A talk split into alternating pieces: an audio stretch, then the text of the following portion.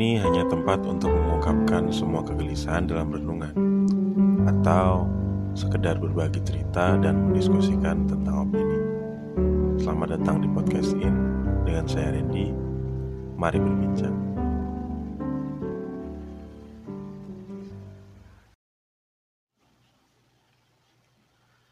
Aku harus keluar kota.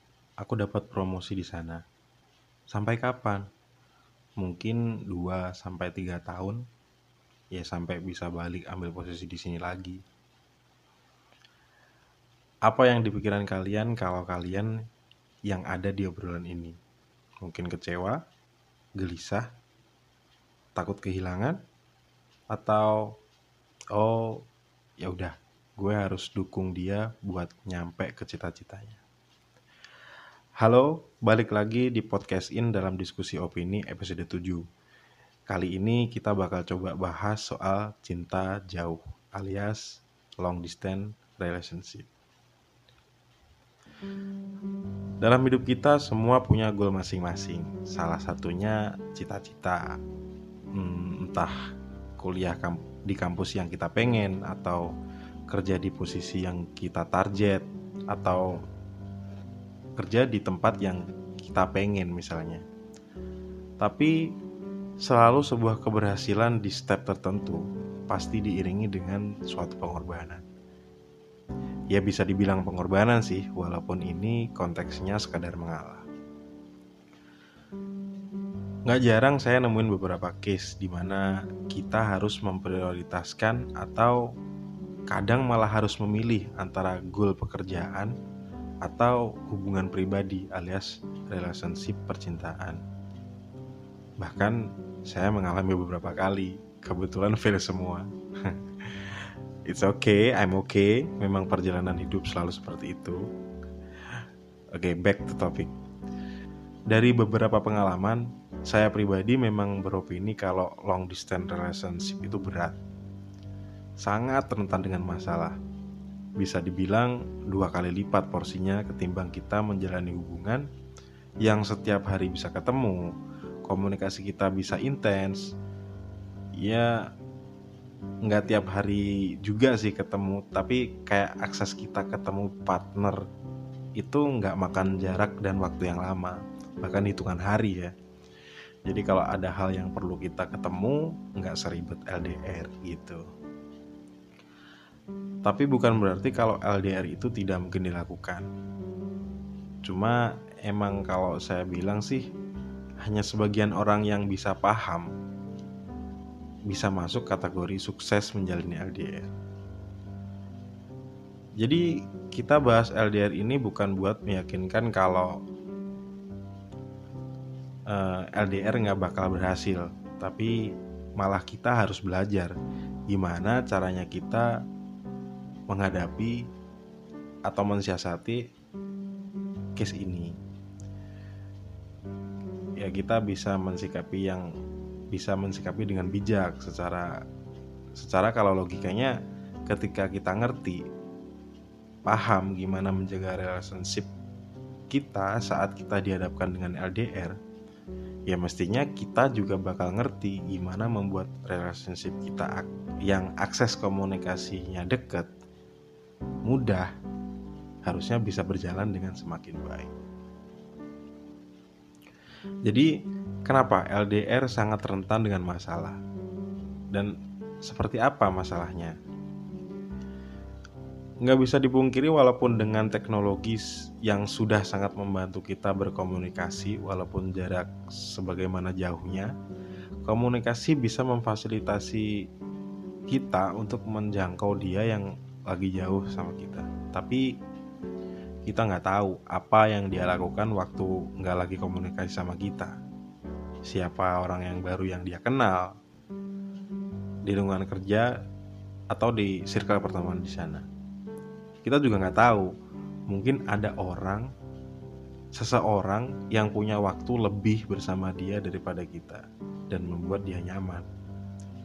Ya akan percuma dong ketika kita di sini udah berusaha untuk memegang komitmen untuk setia dengan relationship yang dibangun dengan dia kalau dia di sana ternyata tidak melakukan hal yang sama. Misalkan contoh case-nya ada nih teman saya yang beberapa hari kemarin cerita soal kegelisahan kegelisahan dia karena habis berantem sama pacarnya. Gara-gara pacarnya slow respon soal komunikasi dengan dia seminggu terakhir ini. Dan saya bilang ke dia ke teman saya ini kenapa bisa gitu? Mungkin emang lagi sibuk deadline kali saya bilang gitu. Dan teman saya berargumen kalau itu cuma alasan pacarnya. Dan saya tanya lagi dong, kamu tahu dari mana kalau itu cuma alasan? Oke, berhenti dulu. Kalian mestinya nangkep apa yang coba saya sampaikan. Ya, semua hal tentang negatifnya LDR itu berasal dari pemikiran kita sendiri berputar terus-menerus di otak kita sampai akhirnya berpeng berpengaruh kepada pemikiran kita. Overthinking adalah salah satu penyebab LDR membawa banyak masalah kepada kita. Ya bukan berarti semua yang ada di bayangan kita nggak mungkin kejadian. Terus gimana kita menyikapinya? Oke, kita mulai dengan diri kita sendiri. Pertama, percaya dan pegang soal komitmen kita sama dia.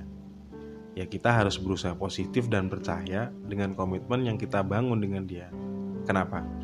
Ya karena relationship ini kan dibangun karena adanya komitmen dan saling percaya. Saling optimis sama uh, saling optimis satu sama lain. Dan ketika kamu nggak yakin dengan komitmen komitmen yang kamu buat sendiri, ya lalu mau dibawa ke mana akhirnya? Kedua, berdamai dengan ego dan mulai berkompromi. Kita yang biasanya bisa ketemu tiap hari, makan siang bareng, weekend bareng, tiba-tiba semua itu harus hilang sementara. Jadi menurut kalian semua ini berakhir? Ini pertanyaan yang tidak harus dijawab. Tapi kenyataannya banyak dari kita yang jadi labil ketika mengalami transisi ini. Ketika kita menghadapi LDR, kita harus bijak. Berdamai dengan ego kita. Kita harus berkompromi yang awalnya ketemu beralih ke komunikasi bentuk lain entah itu video call, telepon, chatting. Ya, kita juga harus buktikan ini wujud komitmen kita untuk mempertahankan relationship kita walaupun sedang dalam LDR. Ya, kita sebut aja sebagai ujian. Dan juga ini jadi wujud kita support sama pasangan kita. Dan yang ketiga, merawat hubungan kita. Nah, ini ya ketimbang kita sibuk berpikir yang nggak penting tentang dia di sana mending kita gunain waktu kita buat jaga dia. Jadi arahnya lebih ke pendekatan bahasa kasih ini ya. Misalkan kita udah tahu bahasa kasihnya dia quality time bisa kita buat alternatif. Misalkan dengan ngobrol dengerin dia cerita soal hari-hari dia di sana lewat video call mungkin. Terus kita kirim hadiah buat dia supaya kebutuhan bahasa kasihnya terpenuhi kalau dia termasuk di receiving gift. Atau kita sempetin lah buat mengunjungi dia entah satu dua atau tiga bulan sekali kalau emang kita mampu memungkinkan dan mem dan memungkinkan bila memang bahasa kasihnya dia physical touch. Mungkin tiga hal tadi lebih berguna daripada kita jadi nggak jelas mikir yang nggak nggak soal dia di sana. Terus kalau yang kita bayangkan ternyata terjadi uh, ternyata terjadi udah kita pertahankan ternyata dia di sana ketemu sama orang lain gimana? Jadi gini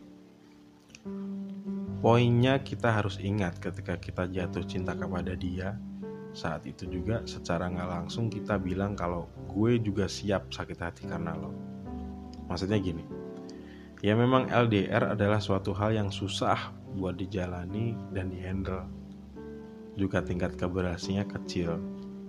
Tapi seenggaknya kita udah berusaha menjadi bagian dari beberapa orang dalam kelompok kecil yang masuk dalam kategori berhasil tadi.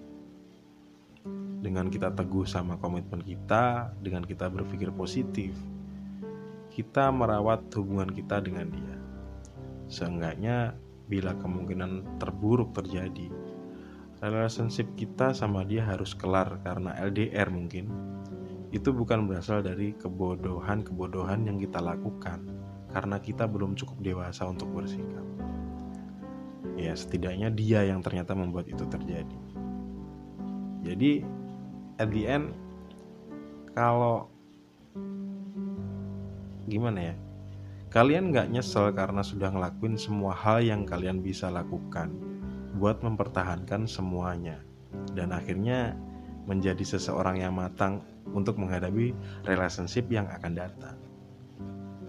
Jadi biar dia aja yang bodoh karena kalah sama jarak. Kita yang jadi istimewa dan dewasa.